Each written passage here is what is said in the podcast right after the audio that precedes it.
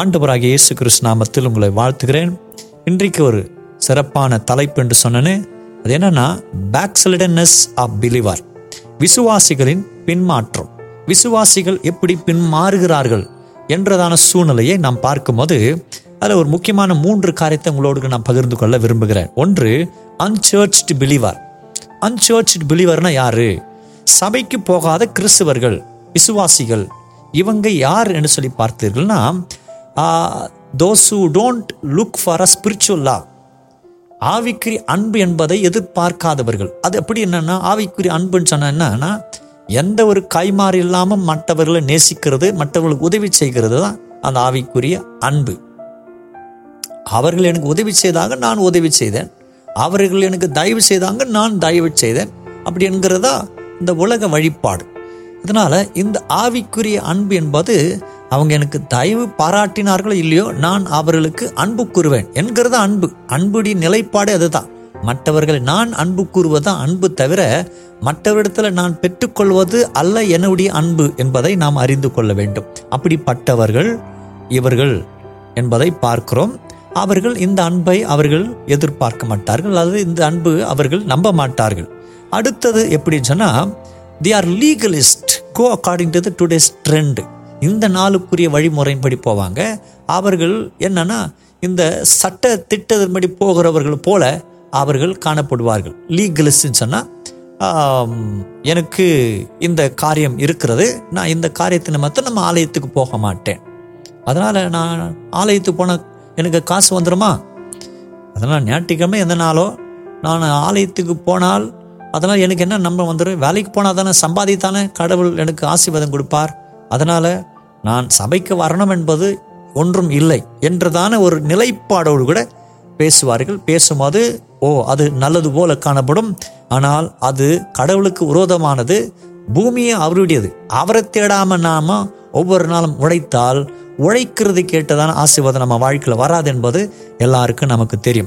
இவர்கள் இப்படிப்பட்ட செல்ஃபிஷ், அவர்கள் சுயமாக இருப்பார்கள். யார் என்னன்னா ஆகட்டும், எனக்கு கவலை கிடையாது, நான் நல்லா இருக்கிற இருக்கிற வரைக்கும் நான் நல்லா இருந்து போகிறேன் என்கிறவர்கள். அதே போல் செல்ஃப் பிட்டி அப்படின்னா, தன்னுடைய குறைகளை மற்றவர்களை தெரியப்படுத்தி கொண்டிருப்பார்கள். நான் இப்படி இருக்கிறேன், அப்படி ஆச்சுன்னு சொல்லிட்டு மற்றவர்கள் சொல்லி கொண்டிருக்கிறவர்கள். ஆலயத்தில் உறுதியாக இருந்தவர்கள் கிடையாது இவர்கள். பிட்டி பார்ட்டி பர்சன் அப்படின்வாங்க. அப்படின்னா இவங்க மற்றவர்கள் இவர்களை போல இருக்கிற ஜனங்களோடு கூடியிருப்பாங்க. அதனால் இவர்களால் சபைக்கு உறுதியாய் அங்கே இருக்க மாட்டாங்க. எப்படியாவது இவர்கள் வெறுக்கப்படுற நிலை வரும், அவர்கள் வெளியே ஏறிடுவார்கள்.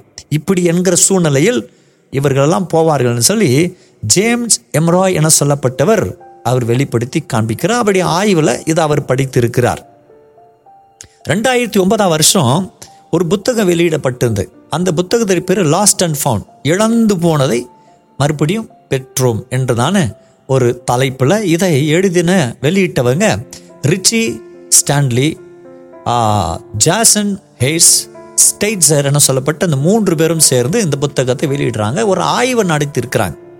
கிறிஸ்துவர்கள் நிறைஞ்சி ஆலயத்துக்கு போகக்கூடிய ஜனங்கள் மத்தியில் ஒரு ஆயிரம் பேரை தேர்ந்தெடுத்து ஒவ்வொரு பட்டணத்துக்கு கடந்து போயிட்டு அவளை ஆய்வு நடத்தியிருக்கிறாங்க. அதுவும் பதினெட்டு தொட்டி இருபத்தொன்பது உள்ள வயசுவர்களை ஆய்வு நடத்தின பிறகு அந்த ஆய்வில் என்ன தெரிந்து எடுத்திருக்கிறார்கள்னா, இருபத்தி ரெண்டு சதவீதத்தினர் எல்லாமே ஆல்வேஸ் அன்சர்ச்ட், இருபத்தி ரெண்டு சதவீதத்தினர் சபைக்கு போனதே கிடையாது. அவர்கள் கிறிஸ்து பேருடையவர்களாக இருப்பாங்க, கிறிஸ்து குடும்பத்தில் பிறந்திருப்பாங்க, சபைக்கு போயிருக்க மாட்டாங்க. பலவிதமான காரணங்கள், சின்ன வயசில் பெற்றோர் இறந்திருப்பாங்க, அன்பினால் அவர்கள் அரவணைக்கப்பட்டிருக்க மாட்டாங்க, பலவிதமான கோட்பாடோடு கூட இவர்கள் ஆலயத்துக்கு போகாததுக்கு காரணமாக இருந்திருக்கிறது. அறுபத்தி ரெண்டு சதவீதத்தினர் டி சர்ச்ட், அப்படின்னா சின்ன வயசில் கல்யாணத்து கல்யாணத்துக்கு போயிருப்பாங்க, இல்லை சின்ன வயசு சண்டே ஸ்கூலுக்கு போயிருப்பாங்க, இல்லை யூத் மீட்டிங் போயிருப்பாங்க, இப்படி ஏதாவது ஒரு சூழ்நிலைக்கு போயிருப்பாங்க. ஆனால் போன அந்த நேரம் தொடங்கி முடிஞ்ச பிறகு மறிக்கிற வரைக்கும் அவங்க சபைக்கு போனது கிடையாது. அது அறுபத்தி ரெண்டு சதவீதத்தினர் அப்படிப்பட்டவர்களாக இருக்கிறாங்க. பதினஞ்சு சதவீதத்தினர் ஃப்ரெண்ட்லி அன்சர்ச், நல்ல நண்பர்களாக இருப்பாங்க, சபைக்கு போகிறோடு கூட இவர்கள் ஐக்கியமாக இருப்பாங்க, கிறிஸ்து பேரை வைத்திருப்பாங்க, ஊழியக்காரை வரவைப்பாங்க, பேசுவாங்க, இருந்தாலும் சபைக்கு அவர்கள் போகவே மாட்டார்கள் என்றதான ஒரு குறிப்பிட்ட சாரார். அடுத்தது முப்பத்தி ஏழு சதவீதத்தினர் ஹாஸ்டைல் அன்சர்ச், சபையினால் அவர்கள் சில பிடிக்காது, ஊழியக்கார் பிடிக்காது, சபை பிடிக்காது, பாடல் பிடிக்காது, ஜபம் பிடிக்காது, இப்படிப்பட்ட ஒரு ஜனங்கள். அதனால் யாரெல்லாம் இவங்க இவங்களாம் கிறிஸ்தவர்கள், ஏன் இவர்கள் இப்படி தள்ளப்பட்டார்கள் சொன்னால், ஒன்று அவருடைய அழைப்பு அவர்கள் இழந்திருப்பார்கள், ரெண்டு அது விசுவாசத்தை இழந்திருப்பாங்க. இந்த ரெண்டு குறிப்பிட்ட நிலைமையில் இழந்ததுனால இவர்கள் சபைக்கு போகாத நிலைமைகள். இந்த ரெண்டு தான் ஒரு மனுஷனுக்கு ரட்சிப்புக்கும் மோட்சத்திற்கும் நித்தியத்திற்கும் பரிசுத்திற்கும் மகிழ்ச்சிக்கும் ஆசீர்வாதத்திற்கும் வழி. இந்த ரெண்டும் அவர்கள் இல்லாததுனால அவர் வாழ்க்கையில் அவர்கள் ஆலயத்துக்கு போகாதபடிக்கு அவர்கள் தள்ளப்பட்டார்கள். They become unchurched. பழைய ஏற்பாட்டில் ஒரு உதாரணத்தையும் புதிய ஏற்பாட்டில் ஒரு சில உதாரணத்தை நான் சொல்லுவேனால், பழைய ஏற்பாட்டில் யோபை எடுத்துக்கொள்வீர்கள்னா யோபுக்கு வந்த நிந்தை போல வேறு யாருக்கு வந்தது கிடையாது. அப்படிப்பட்ட நிந்தை நிறைய சமயங்கள் நாம் சொல்லுவோம், ஐயோ எனக்கு வந்த ப்ராப்ளம் பிரச்சனை எனக்கு வந்த போராட்டம் வேறு யாருக்கும் வரக்கூடாதுன்னு சொல்லி. அதுபோல் யோபுக்கு வந்தது யாருக்கும் வரல. அப்படிப்பட்ட ஒரு சூழ்நிலையில் இவர் பேரில் தேவன் பிசாசுடைய சவால் போடுற அளவுக்கு இவருடைய விசுவாசம் உறுதியாக இருந்தது. அப்படிப்பட்ட சூழ்நிலையிலும் அவருடைய நண்பர்கள் வந்து அவருடைய மனைவி கூட வந்து அவரை திட்டுறாங்க, அவரை பழிக்கிறாங்க, இதுக்கெல்லாம் காரணம் நீதான்னு சொல்லி அவரை பழிக்கிறாங்க. அப்படி இருந்த பொழுதிலும் அவர் தன்னுடைய அழைப்பிலேயோ விசுவாசத்திலோ விலகி போகவே இல்லை. ஒரு சமயத்தில் அப்படி மனைவி அவரிடத்துல வந்து, கத்திரத்தில் இவ்வளோ உத்தமமாக இருக்கிறியே அதனால் தேவனை தூஷித்து உன் ஜீவனை விடு என்று சொல்லி சொல்லிட்டு போகிறாங்க. அப்போது கூட அவர் தன்னுடைய வாழ்க்கையில் அந்த உத்தமத்தையும் அந்த விசுவாசத்தையும் அந்த கத்தருடைய அழைப்பிலிருந்து விட்டு விலகி போகவே இல்லை. யோபு ஒன்று இருபத்தொன்று இப்படி சொல்லியிருக்கிறது, நிர்வாணியாய் என் தாயின் கர்ப்பத்திலிருந்து வந்தேன், நிர்வாணியாய் அவரிடத்திற்கு திரும்புவேன், கத்தர் கொடுத்தார் கத்தர் எடுத்துக்கொண்டார், கத்தருடைய நாமத்திற்கு சோத்திரம் என்று சொல்லி அந்த சமயத்தில் கூட எல்லாத்தையும் இழந்து, பிள்ளைகள் இழந்தாரு, ஆடு மாடுகள் சொத்து சுதந்திரம் எல்லாத்தையும் இழந்து இப்போது நடுத்து நடுத்தெருவில் நிற்கிறாரு. இருந்த போதிலும் சொல்றார், கத்தர் கொடுத்தார் கத்தர் எடுத்துக்கொண்டார், கத்தருடைய நாமத்துக்கு ஸ்தோத்திரம்னு சொல்லி அப்படி விசுவாசத்தை அவர் அறிக்கை செய்கிறத நீங்கள் பாருங்க. அது ரெண்டாம் அதிகாரத்தில் பத்தாம் வருஷத்தை வாசிக்கும் போது அப்படி மனைவி மனைவி நீங்க ஜீவனை விட்டு கத்தரை தூஷிப்பா அப்படின்னு சொல்ற அந்த வார்த்தைக்கு இவர் சொல்றாரு, நீ பைத்தியக்காரி பேசுகிறது போல பேசுகிறாய், தேவன் கையில நன்மை பெற்ற நாம் தீமையும் பெற வேண்டாமோ என்றான். இவைகள் எல்லாவற்றிலும் யோபு தன் உத்தமத்தில் அவர் பாவம் செய்யவில்லை, அப்படி உதடுகளினால கூட தன்னுடைய பாவம் செய்யவில்லைன்னு சொல்லி அப்படி வசனம் தெரியப்படுத்தி இருக்கிறாரு. இவ்வளோ இருந்துச்சு அவர் சொல்றாரு, கத்திரத்துல நன்மை பெற்றமே, இவ்வளோ நேரம் நல்லா இருந்தமே, நம்ம குறைவினால நாம் இழந்திருக்கிறோம், அதனால நன்மை பெற்ற நாம் தீமை பெறக்கூடாதா என்று சொல்லி அவர் உறுதியாய் அவர்கள் மத்தியிலும் உறுதியா இருக்கிறார். மறுபடியும் அவர் ஆசீர்வதிக்கப்பட்டார், அவருடைய நண்பர்கள் அவர் வெறுக்கல, மறுபடியும் அவருடைய மனைவி ஏற்றுக்கொண்டு வாழ்ந்தார், அவர்களை வெறுக்கவில்லை. அப்படிப்பட்ட எல்லா சூழ்நிலையிலும் அவர் அந்த ஐக்கியத்தை ரொம்ப விரும்பினார். நல்ல ஒரு உதாரணமான ஒரு நபர் அவர்.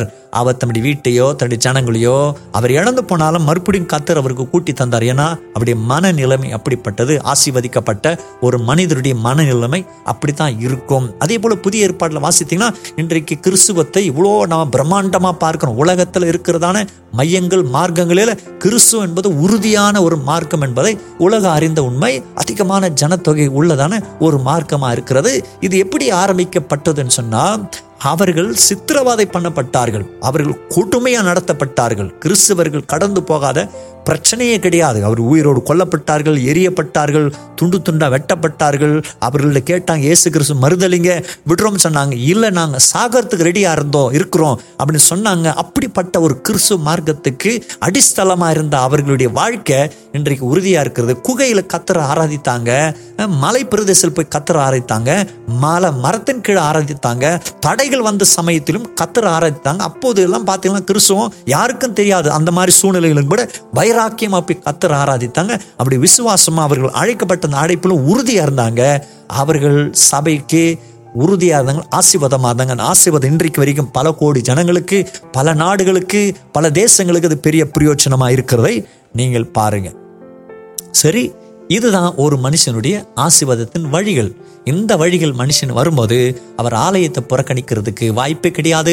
அவருடைய ஆலயத்தை புறக்கணிப்பார்களானால் அவர்கிட்ட அந்த அன்பும் அல்லது அந்த விசுவாசமும் அந்த அழைப்பும் அவர்கள் இழந்திருக்கிறார்கள். அப்படிப்பட்டவர்களாக நாம் ஒருவர் இருப்போம்னால், ஆலயத்துக்கு போகாததுக்கு நிறைய காரணம் இருக்குமானால், இன்றைக்கு இந்த ரெண்டு நிமித்தமாக நம்ம ரட்சிப்பு இழந்து மோட்சத்தை இழந்து போமனால், உலகத்தை நாம் பெற்றது ஒன்றும் கிடையாது, பூமியும் அவருடையது தான், ஆண்டவர் நமக்கு கொடுத்தது. பூமியில் எத்தனையோ விதமான சூழ்நிலைகள் நீ கடந்து போறீங்க, அதனால் ஆண்டவருக்கா போகும்போது அப்படி ஆலயத்தில் உள்ள கத்தர் தூணாக, ஆண்டர் உப்புகளாக, வெளிச்சமாக கத்தர் எடுத்து பயன்படுத்துவார். ரெண்டாவது குறைபாடு, ஜனங்கள் பின்வாங்கி போகிறதுடைய சூழ்நிலைனா ஆன்லைன் சர்வீஸ். இந்த ஆன்லைன் சர்வீஸ் சொன்னால் நேர் அலை, நேர்காணல் அல்லது சொன்னால் காணொலி மூலியமாக, டிவி மூலியமாக, அந்த ஆராதனை முறைமையை அல்லது பாடல் செய்தி இதை கேட்டு வீட்டுக்குள் இருக்கிறவர்கள், இது நமக்கு அந்த ஒரு வருஷ காலமாக இந்த ரெண்டு வருஷ காலமாக நம்ம பயன்பாட்டுக்குள் இருந்தது, இது நமக்கு தேவையாக இருந்தது, நிறைய பேர் பிரயோஜனம் அடைந்தோம். ஆனால் இந்த ரெண்டு வருஷம் தான் இப்படி இருக்கிறதான்னு சொன்னால் இல்லை, நிறைய பேர் இதுக்கு முன்னாடியே டிவியை பார்த்து கொண்டு அதுக்கு முக்கியத்துவம் கொடுத்து அதுலேயே சில பேர் திருப்தியாக இருந்திருக்கிறார்கள். ஏன் அவங்க சபைக்கு போகவில்லை? ஏன் இந்த ஆன்லைன் காணொலியில் முக்கியத்துவம் கொடுத்தாங்க? சபைக்கு போனால் இதை செய்யுங்க, அதை செய்யுங்க, அதை பண்ணுங்கள், ஞானசாமி எடுங்க, நீங்கள் வேதம் வாசிங்க, ஓவாசம் கூட்டு பண்ணுங்க, அப்படி பண்ணுங்க, காணி கொடுங்க, தசமா கொடுங்க, இதெல்லாம் சொல்கிறாங்களே, இதெல்லாம் இங்கே தேவையில்லைல்ல. வருகிறது நம்ம ஏதோ ஒரு கரைஞ்சி போடுறோம், இருக்குது பார்க்குறோம், வீட்டுக்குள்ளே இருக்கிறோம், அதனால் நமக்கு என்ன அங்கே போக வேண்டியது என்றதான எண்ணத்தோடு இருக்கிறவர்கள் இதன் பழக்கத்தின் போடும்படினால அவர்கள் உண்மையான அந்த சபையினுடைய அனுபவம் கடவுள் ஏற்படுத்தின ஆசீர்வாதம் வருமா என்று சொன்னால் கட்டாயம் வராது. நிபந்தனை நிமித்தம், நிறை நெருக்கடி நிமித்தம் நாம் போனோம், ஆசீர்வாதம் பெற்றோம், ஐக்கியமாக இருந்தோம். எப்படியானால் சபையினுடைய அந்த ஐக்கியத்தோடு இருந்தால்தான் அந்த ஆசீர்வாதம் வரும். ஏன்னா சபை என்பது ஒரு ஒரு ஒரு ஒரு ஒரு குறிப்பிட்ட இன்ஸ்டிடியூஷன் கிடையாது, ஒரு குறிப்பிட்ட ஒரு ஸ்தாபனம் கிடையாது. சபை என்பது கிறிஸ்துவின் சரீரம். பைபிள் அப்படித்தான் சொல்கிறது, எபேசியர் புத்தகத்தில் சொல்லி இருக்கிறது.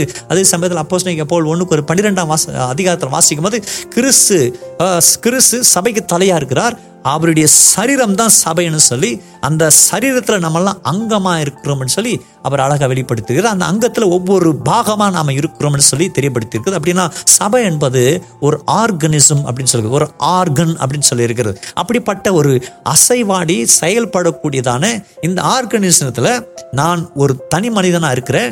என்னுடைய இருதயத்தை வைத்து விட்டு நான் எங்கேயாவது போக முடியுமா? முடியாது. அல்லது என்னுடைய காலை வைத்து விட்டு எங்கேயாவது போக முடியுமா? முடியாது. என்னுடைய கண்ணை எடுத்து வைத்து விட்டு போக முடியும்? முடியாது. அதுபோல் நான் எங்கே போகிறேனோ அப் அங்கெல்லாம் என்னுடைய உடலெல்லாம் வரும். அப்படின்னா சபையோடு கூட தான் நம்முடைய வாழ்நாள் இருக்க வேண்டும். அதனால் ஆன்லைனில் நாம் போய் கலந்து கொண்டு எந்த விதமாக தடையில்லாத சமயத்தில் நம்ம ஆன்லைனில் டிவியில் முன்னாடி உட்காந்து கொண்டு நம்ம செய்வோம். நாலு கத்தருக்கு பிரியமானது கிடையாதது, கத்தருடைய நாமத்துக்குரியது கிடையாதது, கத்தருடைய திட்டம் கிடையாதது, கத்தருடைய ஆலோசனைப்படி கிடையாதது. நீ ஆதி அப்போஸ்தலர் நாட்களை பார்த்தீங்கன்னா அவர்கள் குகையில் ஆராதித்தார்கள், அவர்கள் மலை பிரதேசத்தில் போய் ஆராதித்தார்கள், வீடுகள் தோறும் ஆராதித்தார்கள். இப்போது எந்த தடையும் அதிகபட்சமாக இல்லை. இப்போது நமக்கு சட்டம், நமக்கு ஒழுங்குமுறையெல்லாம் நிறைய இருக்குது, பாதுகாப்பு இருக்கிறது. ஆனால் அப்போது அப்படி கிடையாது. யாராவது கிறிஸ்தவர்கள் இங்கே எங்கேயாவது கூடுவார்களானால் அது தெரிஞ்ச ஒட்டுமொத்த எல்லா ஜனங்கள் கூட்டி கொண்டு போய் சிங்க கபியில் தூக்கி போட்டுருவாங்க. சிங்கங்கள் அவர்கள் உயிரோடு காட்டி கா கட்சி கொதறும், அவர்கள் எரிகிற நெருப்பில் தூக்கி போட்டு விடுவார்கள். அதே சமயத்தில் அவர்களை காட்டு மலையில கொண்டு போய் மலையின் அடிவாரத்தை தூக்கி எரித்து விடுவார்கள், உயிரோடு கூட கொள்ளுவார்கள். இப்படிப்பட்ட ஒரு உபத்திரவத்திலும் அவர்கள் கூடினார்கள். அப்படி கூடினால்தான் இன்றைக்கு கிறிஸ்துவம் தலை சிறந்து உலகத்தில் அதிகபட்சமான ஜனத்தொகை உடைய ஒரு மார்க்கமாக இருக்கிறது. அவர்கள் போனதுனால்தான். அதனால தான் ஆண்டவருடைய வசனம் சொல்லியிருக்கிறது, என் சபையை நான் கட்டுவேன், பாதாளத்தின் வாசல்கள் மேற்கொள்ளாது என்று சொல்லியிருக்கிறது. அது அந்த சபை தான் காணொலி மூலியமாக பார்க்கிறதுனால அது ஆண்டவராகிய தேவன் அந்த வழியின்படி கத்தனம் ஆசீர்வதிக்க மாட்டார். நெருக்கடி நாட்களை அதை நாம் பயன்படுத்தினோமே தவிர அதுதான் கத்துடைய சரீரம் என்பது இல்லை என்பதை நாம் அறிந்து கொள்ள வேண்டும். ஒரு ஆய்வு நடந்தது. இந்த ஆய்வில் என்ன சொல்லுகிறாருன்னு சொன்னால், இந்த காணொலி எடுத்து பயன்படுத்துகிறதுனால எத்தனை பேர் ஆவிக்குரிய வழியில் முன்னேறினார்கள், எத்தனை பேர் வளர்றாங்கன்னு சொல்லி பார்த்தா நூறு பேரில் ஏழு தொடங்கி பதினோரு சதவீதத்தினா ஆவிக்குரிய நிலையில் வளர்ந்துருக்கிறார்களாம். மற்றவர்களாம் என்ன ரொம்ப லேட்டாக வந்து அதில் கலந்து கொள்வாங்க, சீக்கிரமாக வெளியே போயிடுவாங்க. அதுக்கு மேலே என்ன பண்ணால் அந்த காணொலியை எடுத்து பயன்படுத்துவாங்க, இந்த நெட்டை இதெல்லாம் எடுத்து பயன்படுத்துவாங்க. அவங்களுடைய தனிப்பட்ட காரியங்களுக்கு தனிப்பட்ட விருப்பங்களை எடுத்து பயன்படுத்துகிறதுனால அவர்கள் ஜெபிக்கிறத மறந்துருக்கிறாங்க. முன்ன போல விசுவாசிகளுக்கு இப்போ இருக்கிற வசதி கிடையாது. வேதம், பைபிள் எல்லாமே என்ன இருக்கிறது, இன்றைக்கி மொபைலில் கிடச்சிருக்கிறது. காது கொடுத்து கேட்கறதுக்கு எந்த லாங்குவேஜ்னாலும் அவ்வளோ வசதி இருந்தோம். இப்போது வேதத்தை படிக்கிறவர்கள் குறைஞ்சிருக்கிறார்கள், ஜெபிக்கிறவர்கள் குறைஞ்சிருக்கிற நிறைய கிறிஸ்தவர்களுக்கு ஜெபிக்கவும் தெரியாது. அந்த நிலைமைக்கு இந்த காணொலியுடைய பழக்கம் தள்ளி இருக்கிறது. அவர்களுக்கு வேதத்தின் அடிப்படை தெரியாது, இப்படி போயிருக்கிறது. இப்படிப்பட்ட சூழ்நிலையில் ஜன நிறைய பேர் தள்ளப்பட்டிருக்கிறாங்க. அப்போ கடவுள் நம்மக்கிட்ட எது எதிர்பார்க்கிறன்னா, அப்படி ஆலயத்தை வாஞ்சி போக வேண்டும் என்று சொல்ல கர்த்தர் எதிர்பார்க்கிறார். நீங்கள் வெளிப்படுத்த விசேஷத்தில் மூன்று இருபது வாசிக்கும், இதோ வாசல்படி நின்று கதவை தட்டுகிறேன், ஒருவன் என் சத்தத்தை கேட்டால் கதவை திறக்க திறந்தால் அவனிடத்தில் நான் பிரவேசித்து அவனோடு கூட நான் போஜனம் பண்ணுவேன், அவனும் என்னோடு கூட போஜனம் பண்ணுவான்னு சொல்லி தெரியப்படுத்துகிறார். வாசல்படி நின்று கதவை தட்டுகிறேன், ஒருவன் சத்தத்தை கேட்டானால் திறப்பான், அவனிடத்தில் நான் பிரவேசிப்பேன், அவனோடு நான் போஜனை பண்ணுவேன், அவன் என்னிடத்துல போஜனை பண்ண. ஆண்டவர் அந்த ஐக்கியத்தை வெளிப்படுத்துகிறார். வாசல் இருதய வாசல் கதவு கதை தட்டுறார். அந்த ஐக்கியத்தை கத்தர் விரும்புகிறார். காணொலி மூலமா உட்காந்துட்டு நம்ம எங்க பார்த்துட்டு யாரோட ஐக்கியம் இல்லைனால் கத்தர் விரும்பவில்லை என்பது இந்த வசனம் ரொம்ப தெளிவா தெரியப்படுத்தி காண்பிக்கிறது. அதே போல மத்திய ஐந்து ஐந்துல வாசிக்கும் போது சாந்த குணம் உள்ளவர்கள் பாக்கியவான்கள், அவர்கள் பூமியை சுதந்திரித்துக் கொள்வார்கள். சீசர்களை கத்தர் பார்த்து அழைக்கிறார், உங்களை மீன் பிடிக்கிறதா அல்ல, நான் மனுஷர்களை பிடிக்கிறதா ஆக்குவேன்னு சொல்லிட்டு சாந்த குணம் உள்ளவர்களாய் அடி வாங்கினார்கள், திட்டு வாங்கினார்கள், அவர்கள் சிலுவில் அறையப்பட்டார்கள். இருந்த போதும் பூமியை சுதந்தரித்தார்கள். கர்த்தருடைய வசனத்தை தெரியப்படுத்தினார்கள். இப்படிப்பட்ட ஒரு மார்க்கத்தை தான் கர்த்தர் ஏற்படுத்தினாரே தவிர இந்த காணொலியுடைய நிகழும்படி நாம் ஆசீர்வதிக்கப்பட்டு கர்த்தருடைய சுதந்திரத்தை பெற்றுக்கொண்டு கர்த்தருடைய பிள்ளைகள் ஆகி நியாய தீர்ப்பு பெற்றுக்கொண்டு மோட்சத்துக்கு போகின்றதான வழிகள் இதில் இல்லை. அதனால இது ஒரு பின்வாங்கி போகிறதான சூழ்நிலை. அதே சமயத்தில் அந்த வருஷத்தின் நாட்களில் ஒரு இன்னொரு ஆய்வு நடந்தது. இந்த ஆய்வு எப்படின்னா, பதினான்கு வயசு தொடங்கி பத்தொன்பது வயசு உள்ள பிள்ளைகளெல்லாம் ஆராய்ச்சி பண்ணி பார்த்துருக்குறாங்க. இந்த ஆராய்வில் என்ன நடந்திருக்குதுன்னா, ரெண்டாயிரத்தி ஐநூறு பிள்ளைகளை பார்க்கும் போது எழுநூறு பிள்ளைகள் இந்த இன்டர்நெட் இல்லாததுனால அவர்கள் மன குலைச்சல் ஊட கடந்து போயிருக்கிறாங்க, மனவியாதினோடு கடந்து போயிருக்கிறாங்க, சைக்காலஜிக்கல் டிஸார்டர் ஆகிருக்கிறது. இன்னும் வருகிற நாட்கள் இன்னும் அது அதிகரிக்கும். இதனால் நிறைய பேர் பிள்ளைகள் பாதிக்கப்படுவாங்க அப்படின்பதை குறித்து அவர் தெரியப்படுத்தியிருக்கிறார். இதுக்கெல்லாம் என்ன காரணம்னா, இப்போது கூறியதான ஐடியலிசம் அண்ட் இண்டிவிஜுவலிசம். அந்த ஐடியலிசம் இண்டிவிஜுவலிசம் சொன்னால் என்னன்னா, என்னுடைய இஷ்டத்தின்படி நான் போவேன், எனக்கு எது இப்போ இருப்போங்க தான் நான் அதன்படி செய்கிறேன். எனக்கு அது பிடிக்கல, எனக்கு இது பிடிக்கல, நான் சர்ச்சைக்கு வர பிடிக்கல, ஞானசம் எடுக்க பிடிக்கல, பாட் பாட பிடிக்கல, கையை ஆராதிக்க பிடிக்கல, நான் வாதிக்கறி பார்க்கறது எனக்கு பிடிக்கல, அவரை பார்க்க எனக்கு பிடிக்கல, இவரை பார்க்க எனக்கு பிடிக்கல அப்படின்றதான் நிலைப்பாடு இந்த தத்துவத்தினோடு வந்தது. தெரிஞ்சோ தெரியாமலோ நாம் பார்க்கிறதான இந்த காணொலி மூலியமாக, இந்த நிறைய அந்த யூடியூபு இந்த மாதிரி விஷயங்கள் மூலியமாக ஜனங்கள் பார்த்து இந்த ஐடியாலஜிக்குள்ளே கடந்து போயிருக்கிறாங்க. அதனால் அவங்க விருப்பத்தின்படி செய்கிறாங்க. எனக்கு இது தெரிஞ்சிருக்குது, நான் இதன்படி செய்கிறேன். அதனால் யார் என்ன சொன்னாலும் எனக்கு அதெல்லாம் குறித்து கவலை கிடையாது. நான் இந்த செய்கிறதுக்கு எனக்கு நல்லதுன்னு தெரிகிறது, அது அவங்களுக்கு கெட்டதுன்னா நான் ஒன்றும் பண்ண முடியாது. அது ஒருவேளை போலீஸ் பார்த்து நான் தப்பு தண்டித்தால் சிறைக்கு போகிற தயாராக இருக்கிறேன், செத்தால் பரவாயில்ல நான் சாகிறேன், நரகம் போனால் பரவாயில்ல நரகம் போகிறதுக்கும் ரெடியாக இருக்கிறேன் அப்படின்றதான கோட்பாடு கூட வந்ததான தத்துவத்தினோட நிறைய பேர் கடந்து போய் இப்படி தன்னுடைய மனநிலையை அவர்கள் மாட்டிக்கொண்டு இந்த சூழ்நிலைக்குள்ள தள்ளப்பட்டு இருக்கிறார்கள். அப்படிப்பட்ட ஒரு சூழ்நிலை நாம போகாதபடிக்கு ரொம்ப கவனமாக இருக்கணும். ஏன்னால் இந்த நாளில் நிறைய பேர் அந்த வழியை கடந்து போயிட்டு விசுவாசத்தில் சில பேர் அற்று அன்பு தனிந்து போய் நிறைய பேர் வாழ்ந்து கொண்டிருக்கிறார்கள். அதுக்கு நாம் இடம் கொடுக்கக்கூடாது. மூன்றாவது பேக்ஸ்லைடிங். நேரடியாகவே அந்த தலைப்புக்குரிய தலைப்பை பார்க்கலாம். எதற்கு நிறைய பேர் அந்த பின்மாறி போகிறார்கள், பின்மாறி போன நிலைமைகள் என்னத்துக்கு, நம்ம எந்த வழியில் நம்ம நடத்திடும் என்று சொல்லி நாம் பார்க்க போக இருக்கிறோம். அதுக்கு ஒரு உதாரணமாக எடுத்து காட்டு சொல்லணும்னா, லூக்காவின் புத்தகம் பதினைந்தாம் அதிகாரம். இந்த பதினைந்தாம் அதிகாரத்தில் நீங்க பார்த்தீங்கன்னா ஒரு ஆய்வின் கணிப்பு இப்படி தெரியப்படுத்தி காண்பிக்கிறது. The lost sheep and the lack of fellowship. அந்த நூறு ஆடுகளை ஒரு ஆடு காணாமல் போயிட்டது. அந்த நூறு ஆடுகளோடு கூட கடந்து வரக்கூடிய வேண்டிய இருந்ததுன்னா அந்த ஆடு அந்த ஐக்கியத்தை விட்டு கடந்து போனது. இது பின்வாங்கி போனவர்களுடைய நிலைப்பாடு. சபையோடுகளை சேர்ந்து சபையில் நிறைய பேர் வருவாங்க, நூறு பேர் வருவாங்கன்னா அதில் ஒன்று ரெண்டு பேர் தான் பின்வாங்கி போவாங்க. அவங்க சொல்லுவாங்க, இது எனக்கு எனக்கு பிடிக்கல, எனக்கு அது பிடிக்கலன்னு சொல்லி. அப்படின்னா என்னது, காணாமல் போன ஆடுகளுக்கு இது ஒப்பாக இருக்கிறது. காணாமல் போன ஆடு என்ன ஆனது, முள்ளில் சிக்கி கொண்டிருந்தது, மலை பிரதேசம் சிக்கி கொண்டிருக்குது, அது தனிமையாக இருந்தது, அது அங்கே விடப்பட்டிருந்தால் அது பட்டின செத்து இருக்கும். அப்படிப்பட்ட சூழ்நிலைக்கு அந்த பின்வாங்கி போனவருடைய நிலைப்பாடு இருக்கிறது அப்படின்னு சொல்லி இருக்கிறது. அடுத்தது the lost silver coin and the carelessness of the believer அப்படின்னு சொன்னா என்ன, காணாமல் போயினா அந்த வெள்ளி காசு, அதை எதை பற்றி தெரியப்படுத்தி இருக்கிறது, அந்த பெண்ணுக்கு கொடுக்கப்பட்ட அந்த காசை அந்த ஒன்றை காணாமல் அஜாக்கிரதையாக இருந்துட்டாங்க.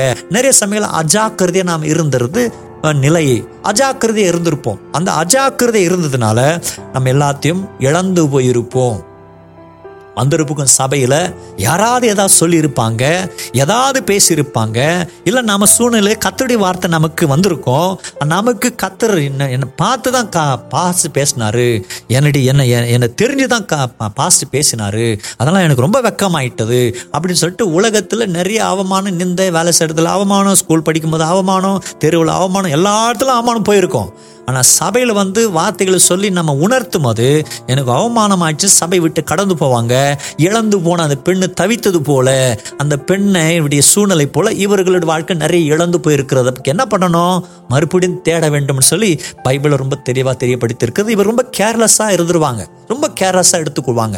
வெளியில் என்னன்னா திட்டுவாங்க, அக்கு வேறு ஆணி வரும் திட்டுவாங்க, அதெல்லாம் காதில் போட்டுக்கணும், அவங்க பாட்டுக்கு போவாங்க. அந்த சபையில் யாரும் திட்டக்கூடாது, ஏதோ நடக்கக்கூடாது அப்படின்றதால சின்ன குட்டி போட்ட ஆடுகள் போல நிறைய பேர் அப்படியே தத்தளிக்கிற சூழ்நிலையில் நிறைய பேர் பின்வாங்கி போகிறவர்கள் உண்டு. அடுத்தது த லாஸ்ட் யங் சன், காணாமல் போன கெட்ட குமாரன் பார்க்குறோம். கெட்ட குமாரனுக்குள்ள இருந்ததுனால அது spirit of independence and rebellious.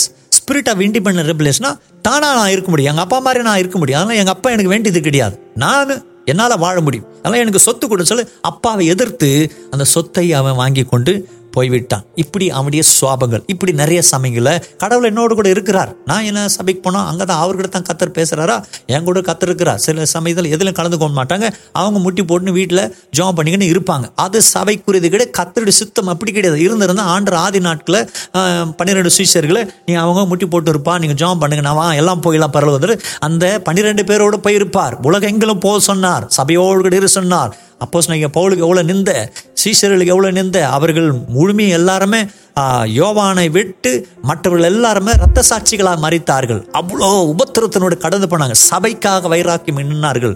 அதனால சபை விட்டுட்டு சபை இது எனக்கு பிடிக்கல அது பிடிக்கலன்னு சொல்லி நிறைய நம்முடைய கௌரவத்தை முக்கியப்படுத்தி நம்ம ஆண்டருடைய ஆலயத்துக்கு போகாதபடிக்கு வீட்டில் உட்காந்து எவ்வளோ தான் ஜாம் பண்ணால் சரி, கர்த்தருடைய நியாய தீர்ப்புக்கு நிச்சயமாக நாம் தப்ப முடியாது. ஏனென்றால் வேதம் சொல்லியிருக்குது, விசுவாசிகள் வீட்டில் தான், தேவனுடைய வீட்டில் தான் மொதல் நியாய தீர்ப்பு ஆரம்பிக்கும்னு சொல்லி வேதம் தெரியப்படுத்தி இருக்கிறது.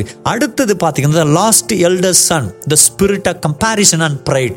அந்த மூத்த மகனை பார்த்தீங்கன்னா புறப்பட்டு வர என்ன இதெல்லாம் ஆடம்பரங்கள் அப்படின்னு பார்க்கும்போது சொல்கிறான், இளையகுமார் வந்திருக்கிறான், அதுக்கெல்லாம் இதை நிகழ்ச்சி செய்கிறான். அவன் சொல்கிறான், இவ்வளோ நாள் அப்பா கிட்ட இருக்கிறேன், எனக்கு அப்பா இது வரைக்கும் இது செய்யலையே. அவன் பொருத்தி கம்பேர் பண்ணி பார்க்குறான். நிறைய சமையல் சபைகள் வரும்போது அவங்க இப்படியெல்லாம் போட்டு வராங்க, எனக்கு சபையில் அப்படி இல்லை, அவங்களுக்கு முக்கியத்துவம் கொடுக்குறாங்க, அவங்களுக்கு முக்கியத்துவம் கொடுக்குறாங்க, அது கொடுக்குறாங்க இது கொடுக்குறாங்கன்னு சொல்லி வாரத்துக்கு ஒரு முறை வருதுனால அவங்களுக்கு தான் முக்கியத்துவம் கொடுக்குறோம், அவங்க ஒன்றும் செய்யாத நம்ம போல் வந்தாங்க அப்படி கொடுக்குறோம் அப்படின்னு சொல்லி நிறைய தப்பாக நினைக்கிறதுனால பொருத்தி பார்க்குறதுனால சில சமயத்தில் நமக்கு இவ்வளோ பணம் இருக்குது, இவ்வளோ வசதி இருக்குது, இவ்வளோ அறிவு இருக்குது, ஞானம் இருக்குது சொல்லி நம்ம பின்வாங்கியே இருந்திருக்கிறோம். அது பெருமை. இப்படி மூத்த குமாரனுக்குள்ள பெருமை இருக்குதுனால வெளியவே நின்றான், உள்ளே வரவில்லை. கவனிக்க, அவன் வீட்டில் நடக்கிற நிகழ்ச்சி அப்பா சொல்கிறார், எல்லாம் உன்னிடையே தான்பா வந்திருக்கிறான் தம்பி, அவனுக்கு நம்ம அரவணைப்பு கொடுக்கணும், அவனால் நான் திருப்தி அடைகிறேன்னு சொல்லி அப்பா சொல்கிறான். ஆனாலும் அவன் ஏற்றுக்கொள்கிற நிலைமை இல்லை. அப்படிப்பட்ட சூழ்நிலை நிறைய சமயங்களை நம்முடைய ஆதிக்கம் நம்முடைய சுவாபங்கள் இன்றைக்கு சபையில் கொந்தளிக்கிறதுனால நிறைய பேர் பேக் சைடன் பின்வாங்கி போகிறாங்க.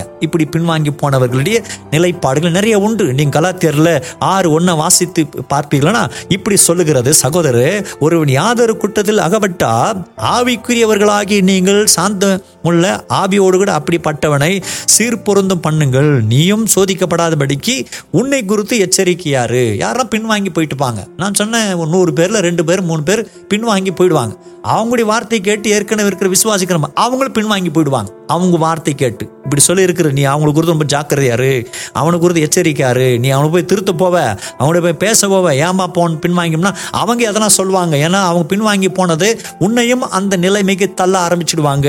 பைபிள் சொல்லி இருக்கிறது, கலாத்தியர் ஆறு ஒன்றில் வாசிக்கும் அது, இதில் யாக்கோபு ஐந்து பத்தொன்பது வாசிக்கும் சொல்லுகிற, சகோதரர் உங்களில் ஒருவன் சத்தியத்தை விட்டு விலகி மோசம் போகும்போது, ஒருவன் சத்தியத்தை விட்டு விலகி போயிட்டு மோசம் போயிட்டான், மற்றொருவன் அவனை திருப்பினாள், அவனுக்கு ஒழுங்காக கொண்டு வந்தால், இருபதாம் வசனம், தப்பிப்போன மார்க்கத்தினின்று பாவியை திருப்பினவன் திருப்புகிறவன் ஒரு ஆத்துமாவை மரணத்திலிருந்து ரட்சித்து திரளான பாவங்களை மூடுவான் என்று அறிய கடவன். இப்படி நாம அவனோடு எச்சரிக்கையாக ஜாக்கிரதை இல்லாதபடிக்கு அங்கே கீழே விழுந்து போனால் அந்த பாக்கியம் கிடைக்காது. அப்போ அவனை ஜாக்கிரதையாய் கொண்டு வந்து தப்பிப்போன அவனை சீர்படுத்தி அவனை ஒழுங்குபடுத்தி கொண்டு வந்தான், அவன் நரகத்துக்கு போகாதபடிக்கு ஆக்கியனுக்குள்ள தீர்க்காதபடிக்கு அவனை வழி நடத்துவோம் என்று சொல்லி பைபிள் ரொம்ப தெளிவாக நமக்கு வெளிப்படுத்தி காண்பிக்கிறது. இப்படி ஆண்டவர் ரொம்ப அழகாய் நமக்கு தம்முடைய வார்த்தைகளை வெளிப்படுத்தி அவர் வெளிப்படுத்தி காண்பிக்கிறார். இந்த பாக்கியத்தை கர்த்தர் நமக்கு கொடுத்தும் இருக்கிறார், அதை நாம் அறிந்தும் இருக்கிறோம், அதை நாம் எப்போதும் மனசில் நிலை கொள்ள வேண்டும். இப்படி ரட்சிக்கப்படுபவர்களை கர்த்தர் பாதுகாக்கிறார்னு சொல்லி வேதம் சொல்லியிருக்கு. யாரெல்லாம் ரட்சிக்கப்பட்டாங்களோ அவங்க சபையிலிருந்து வெளியிலிருந்து அவங்க அவுட்ரீச் மீட்டிங் போவாங்க, சுவிசேஷம் போவாங்க, அவங்க விசிட் பண்ணுவாங்க, அவங்க பாடல் பாடுவாங்க, ஊழியத்தில் சபையில் ஊழியம் செய்வாங்க, பண்ணுவாங்க, எல்லாம் செய்வாங்க, அவங்களுக்கு நிந்த வரும், கிரிட்டிசைஸ் பண்ணுவாங்க, கேலி பண்ணுவாங்க, ஏதாவது பண்ணுவாங்க, என்ன வந்தாலும் ஆண்டு சொல்றாரு அவங்கள கத்தர் பாதுகாப்பேன்னு சொல்லி தெரியப்படுத்தி இருக்கிறார். நீங்க வாசிக்கும் போது, நீங்க யோவான் பத்தாம் அதிகாரத்தை வாசிக்கும் போது மந்தையை பத்தி, சபையை பத்தி, விசுவாசிகளை பத்தி தெரியப்படுத்துகிறார். அதுல இருபத்தி எட்டாம் வசனத்தை வாசிக்கும் போது, நான் அவைகளுக்கு நித்திய ஜீவனை கொடுக்கிறேன். எதுக்கு? இந்த சபையில உறுதியா நிக்கிறாரு விசுவாசிக்கு, அவருக்கு நித்திய ஜீவனை கத்தர் கொடுக்கிறாராம். மனுஷன் கொடுக்காத நித்திய ஜீவன், இந்த அறக்குறை வாழ்க்கை கிடையாது, நித்திய ஜீவனை கத்தர் கொடுக்கிறாரு.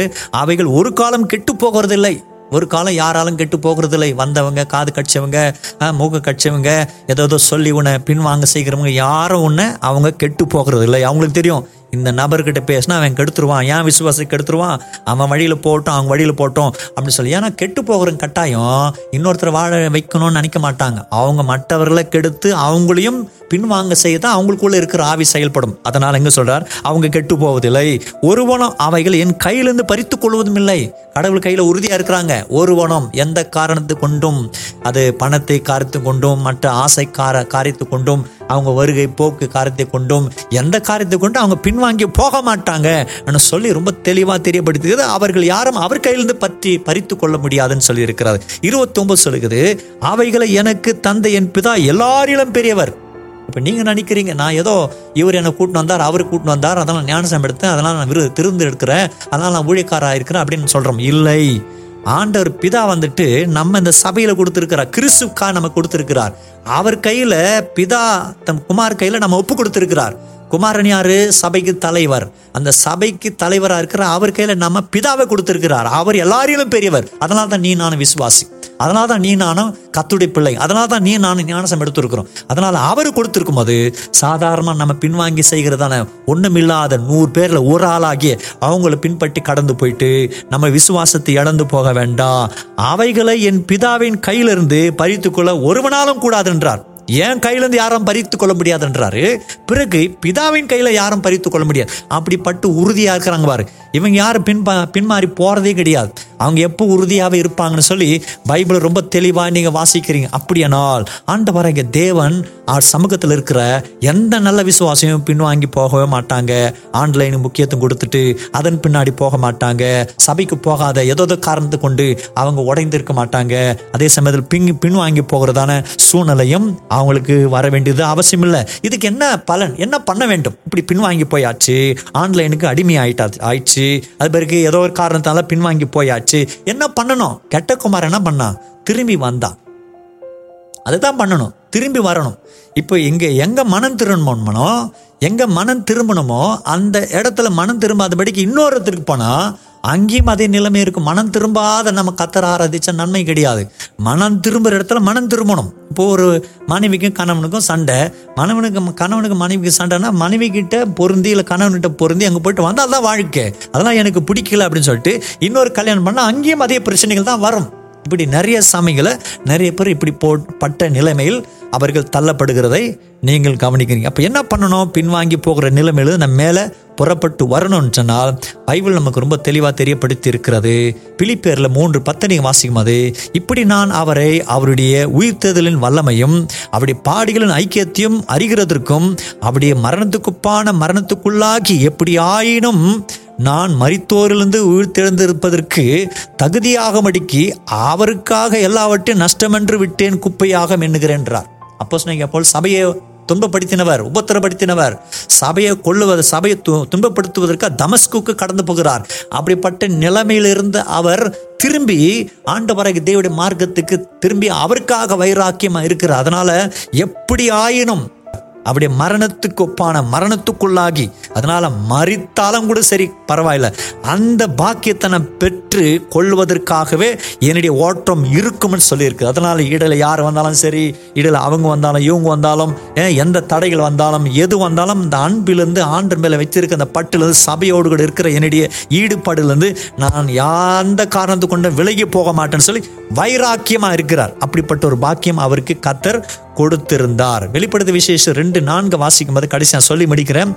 ஆகிலும் நீ ஆதியில கொண்டிருந்ததான அன்பை விட்டாய். ஆதியில கொண்டிருந்த அன்பை விட்டாய். ஆதியில விசுவாசமா இருக்கும்போது சபை கோடி வரும்போது ஞானசாமி எடுக்கும்போது நியூ டெஸ்ட்மென்ட் புத்தகத்தை முழுமையாக கரைச்சி குடிச்சிருப்பாங்க. படிச்சு இந்த வசனம் இது பாஸ்ட்டுக்கு மிஞ்சி சொல்லுவார், பாஸ்ட்டுக்கே ஞாபகம் போய் மறந்துட்டுக்கும், அவருக்கு இந்த வசனங்களுக்குன்னு சொல்லிட்டு பேச ஆரம்பிப்பாங்க. அப்படி ஒரு ஆர்வம் இருந்திருக்கும். ஆதியில் பெற்றிருந்த அன்பு, அந்த ஐக்கியம், அந்த சபைக்கு வர்ற ஐக்கியம், வேதத்தை வாசிக்கிற ஐக்கியம், ஜெபம் பண்ணுறது ஐக்கியம், முக்கு முட்டி போடுறது ஐக்கியம், உபவாசம், இப்படிலாம் இருந்த ஒரு நிலைப்பாடில் ஆண்டவர் எபேசிய சபைக்கு சொல்கிறாரு, ஆதியில் இருந்த அன்பை விட்டாய் என்றும் உன் பேரில் எனக்கு குறைவுண்டு. உன் பேரில் குறை இருக்குதுப்பா, என்ன பண்ணணும்? ஐயால் நீ என்ன நிலைமையிலிருந்து விழுந்தாய் என்பதை நினைத்து மனம் திரும்பி, இப்போ இந்த நிலைமையிலிருந்து நீ கீழே விழுந்த, நல்லா ஓடின, நல்லா இருந்த, உற்சாகமாக இருந்த, தெளிவாக இருந்த, சபைக்கா நின்ன, ஊழியக்காரருக்கா நின்ன, ஊழியம் செய்த, நல்லா வேதத்தை வாசித்து, எத்தனையோ தடைகள், வீட்டில் அவங்கவுங்க டிவி போட்டிருந்தாங்க, சத்தம் இருந்துச்சு, அவங்க பாடல் போட்டிருந்தாங்க, வெளியிலலாம் பயங்கர சத்தம் இருந்த போதும் கத்தோடைய சமயத்தில் காத்திருந்து நல்லா ஜாப் பண்ணிங்க. அந்த ஆதிலிருந்த நிலைமையிலேருந்து கீழே விழுந்துட்டேன், அதனால் இப்போ பண்ணணும் என்ன? மனம் திரும்பி ஆதில் செய்த கிரியைகளை செய்வாயாக, மறுபடியும் அதே போல நீ செய்வாயாக. மறுபடியும் அப்படியே செய்யணும்னா மறுபடியும் போய் திரும்பி ஆண்டோட சமூகத்தில் காத்திருந்து ஒப்பு கொடுத்து மன்னிப்புகள் இல்லாவிட்டால், ஆண்டு சொல்கிறாரு, நான் சீக்கிரமாக உன்னிடத்தில் வந்து, ஆண்டு சொல்ற சீக்கிரமாக உன்னிடத்தில் வந்து மனம் திரும்பா பட்சத்தில் உன் விளக்கு தண்டை அதனை நின்று நீக்கி விடுவேன்னு சொல்கிறார். விளக்கு தண்டு அதில் நின்று கத்தர் நீக்கிடுவான்னு சொல்லிட்டு ரொம்ப தெளிவாக வெளிப்படுத்தி காண்பிக்கிறார். அப்படின்னா இந்த சாபத்துக்கு உள்ள தள்ளப்படாதபடிக்கு பின்மாறி போனவர்களாக இருப்போம்னால், நமக்கு யாருக்கிட்டையாவது ஒருவேளை நமக்கு மரியாதை கிடைக்கல, யாராவது என்ன நினச்சிக்குவாங்க, இவ்வளோ நாள் ஆகிட்டு சர்ச்சுக்கு போயிட்டு நான் மறுபடி போனால் என்ன ஆகிடும் அப்படின்னு யார் நினச்சா, யார் நினச்சேன்னா யார் உங்களுக்கு ரட்சிப்பு கொடுக்க போகிறது கிடையாது, யார் உங்களுக்கு ரத்தம் மறுபடியும் சிந்த போகிறது கிடையாது, யார் உங்களை பரலோகத்துக்கு கொண்டு போக போகிறது கிடையாது. கடவுள் தான் உங்களை பரலோகத்துக்கு கொண்டு போக முடியும். அப்போ அவர் நினைக்கிறதுனா ஆலயத்துக்கு போயிட்டு நீ அந்யோன்யமாறு, ஒருத்தர் ஒருத்தர் அன்பு கூறு, ஒருத்தர் ஒருத்தருக்கு மன்னி, ஒருத்தருக்கு விட்டு கொடு, ஒருத்தருக்கு ஒருத்தருக்கு நீ தாழ்மையா இருங்க, ஒருத்தருக்கு ஜமா பண்ணி கொள்ளுங்கன்னு சொல்லி வேதம் சொல்லி இருக்குது. நம்ம ஆலயத்துக்கு போனால் தான் செய்ய முடியும், இல்லைனா பரலோகத்திற்கு இடையே பிள்ளைகளா பாக்கியவான்களா இருக்க முடியாது. நினைக்காதீங்க பாஸ்டா அது அங்கே இருக்குது இது இருக்குது ஏகப்பட்ட காரியம் சொல்லலாம், யாராவது உங்கள் மனசை கெடுத்துருக்கலாம், பின்வாங்கி போனீங்களா உங்களுக்கு தான் கஷ்டமாக நஷ்டமாக தவிர சபைக்கு நஷ்டம் கிடையாது, ஊழியக்காருக்கு நஷ்டம் கிடையாது, ஊழியத்துக்கு நஷ்டம் கிடையாது, பரலோகத்துக்கு நஷ்டம் கிடையாது, தேவனுக்கு நஷ்டம் கிடையாது. யாரெல்லாம் பின்வாங்கி போறீங்களோ உங்களுக்கு தான் நஷ்டம். அதெல்லாம் ஒரு பிள்ளை பின்வாங்கி போனதுனால அப்பா அழுதார், அப்படி தேவனும் அழுகிறார், ஊழிக்கார அழுகிறாங்க, வேதனைப்படுறாங்க, சபையும் மன கலப்ப கவலையாக இருக்கும். ஆனால் நிறைய இழப்பு பின்வாங்கி போகிறவருக்கு தான். அதனால் உங்கள் வாழ்க்கையில் எதையும் பின்வாங்கி போக்க விடாதபடிக்கு கத்தரை சார்ந்து இருப்பீர்களானால் கத்தர் உங்கள் வாழ்க்கையில் பெரிய ஆசீர்வாதத்தை கத்தர் கொடுக்கிறவராக இருக்கிறார். கத்தரை நோக்கி உறவு செய்ய நாம் ஜெபிக்க ஆரம்பிப்போம். அதனால் பின்வாங்கி இனி போகாதபடிக்கு விசுவாசிகள் கிறிஸ்துவர்கள் இயேசு கிறிஸ்து நம்புகிறவர்களாய் நீங்கள் இருப்பீர்களானால் உங்களுக்கு பின்மாறி போனவர்கள் என்று சொல்லி அந்த முத்திரை கொடுக்காதபடிக்கு ஆவியினும் அச்சாரத்தினால சத்தியபரராகி அப்படி நாமத்தை உங்களுக்கு தரித்து அப்படி ஆவினால் உங்களை அச்சாரப்படுத்தி அப்படி பிள்ளைகளாக கத்தர் மாற்றும்படி ஆண்டு சமத்தில் உங்களை முழுமையாக ஒப்பு கொடுங்க. கத்தர் நிச்சயமாக உங்களை மறுபடியும் எடுத்து பயன்படுத்துவார். உங்களுடைய முன்னிலைமையை விட பின்னிலைமை ரொம்ப ஆசீர்வாதமாக கத்தர் மாற்றி அருள்வார். தகப்பனே, இந்த அருமையான பிள்ளைகளுக்காக ஜெபிக்கிறேன். இதை காது கொடுத்த கேட்ட பிள்ளைங்க ஆண்டவரே இதை மனசுக்குள்ள நிறுத்தி ஆண்டவரை மற்றவர்களுக்கு தெரியப்படுத்தி மற்றவர்கள் ஆண்டவர் அப்பா அவர்கள் பலனடைய இப்படி ஏதாவது பலவீனத்தில் யாராவது சிக்கி ஆண்டவர் பின் வாங்கி இருப்பார்களானால் அவர்களும் கூட ஆண்டவரப்பா விழித்து எழ, ஆண்டவரப்பா பலன் கொள்ள, ஆண்டவர் ஆரோக்கியம் கொள்ள, கத்துடைய நாமத்தை மகிமைப்படுத்த ஆலை போய் சேர கிருபைகளை தருவதற்காக நன்றி சொல்லி நாங்கள் ஆராதிக்கும் எங்கள் ஆண்டவர் நசரனாகிய இயேசு நாமத்தில் ஜெபிக்கிறோம் நல்ல பிதாவே, ஆமென். என் ஆத்துமாவை கத்தரை ஸ்தோத்திரி, என் முழுவதுமே பரிசுநாமத்தை ஸ்தோத்திரி, என் ஆத்துமாவை கத்தரை ஸ்தோத்திரி, கத்த செய்த சகல உபகாரங்களையும் மறவாதே. ஆமென்.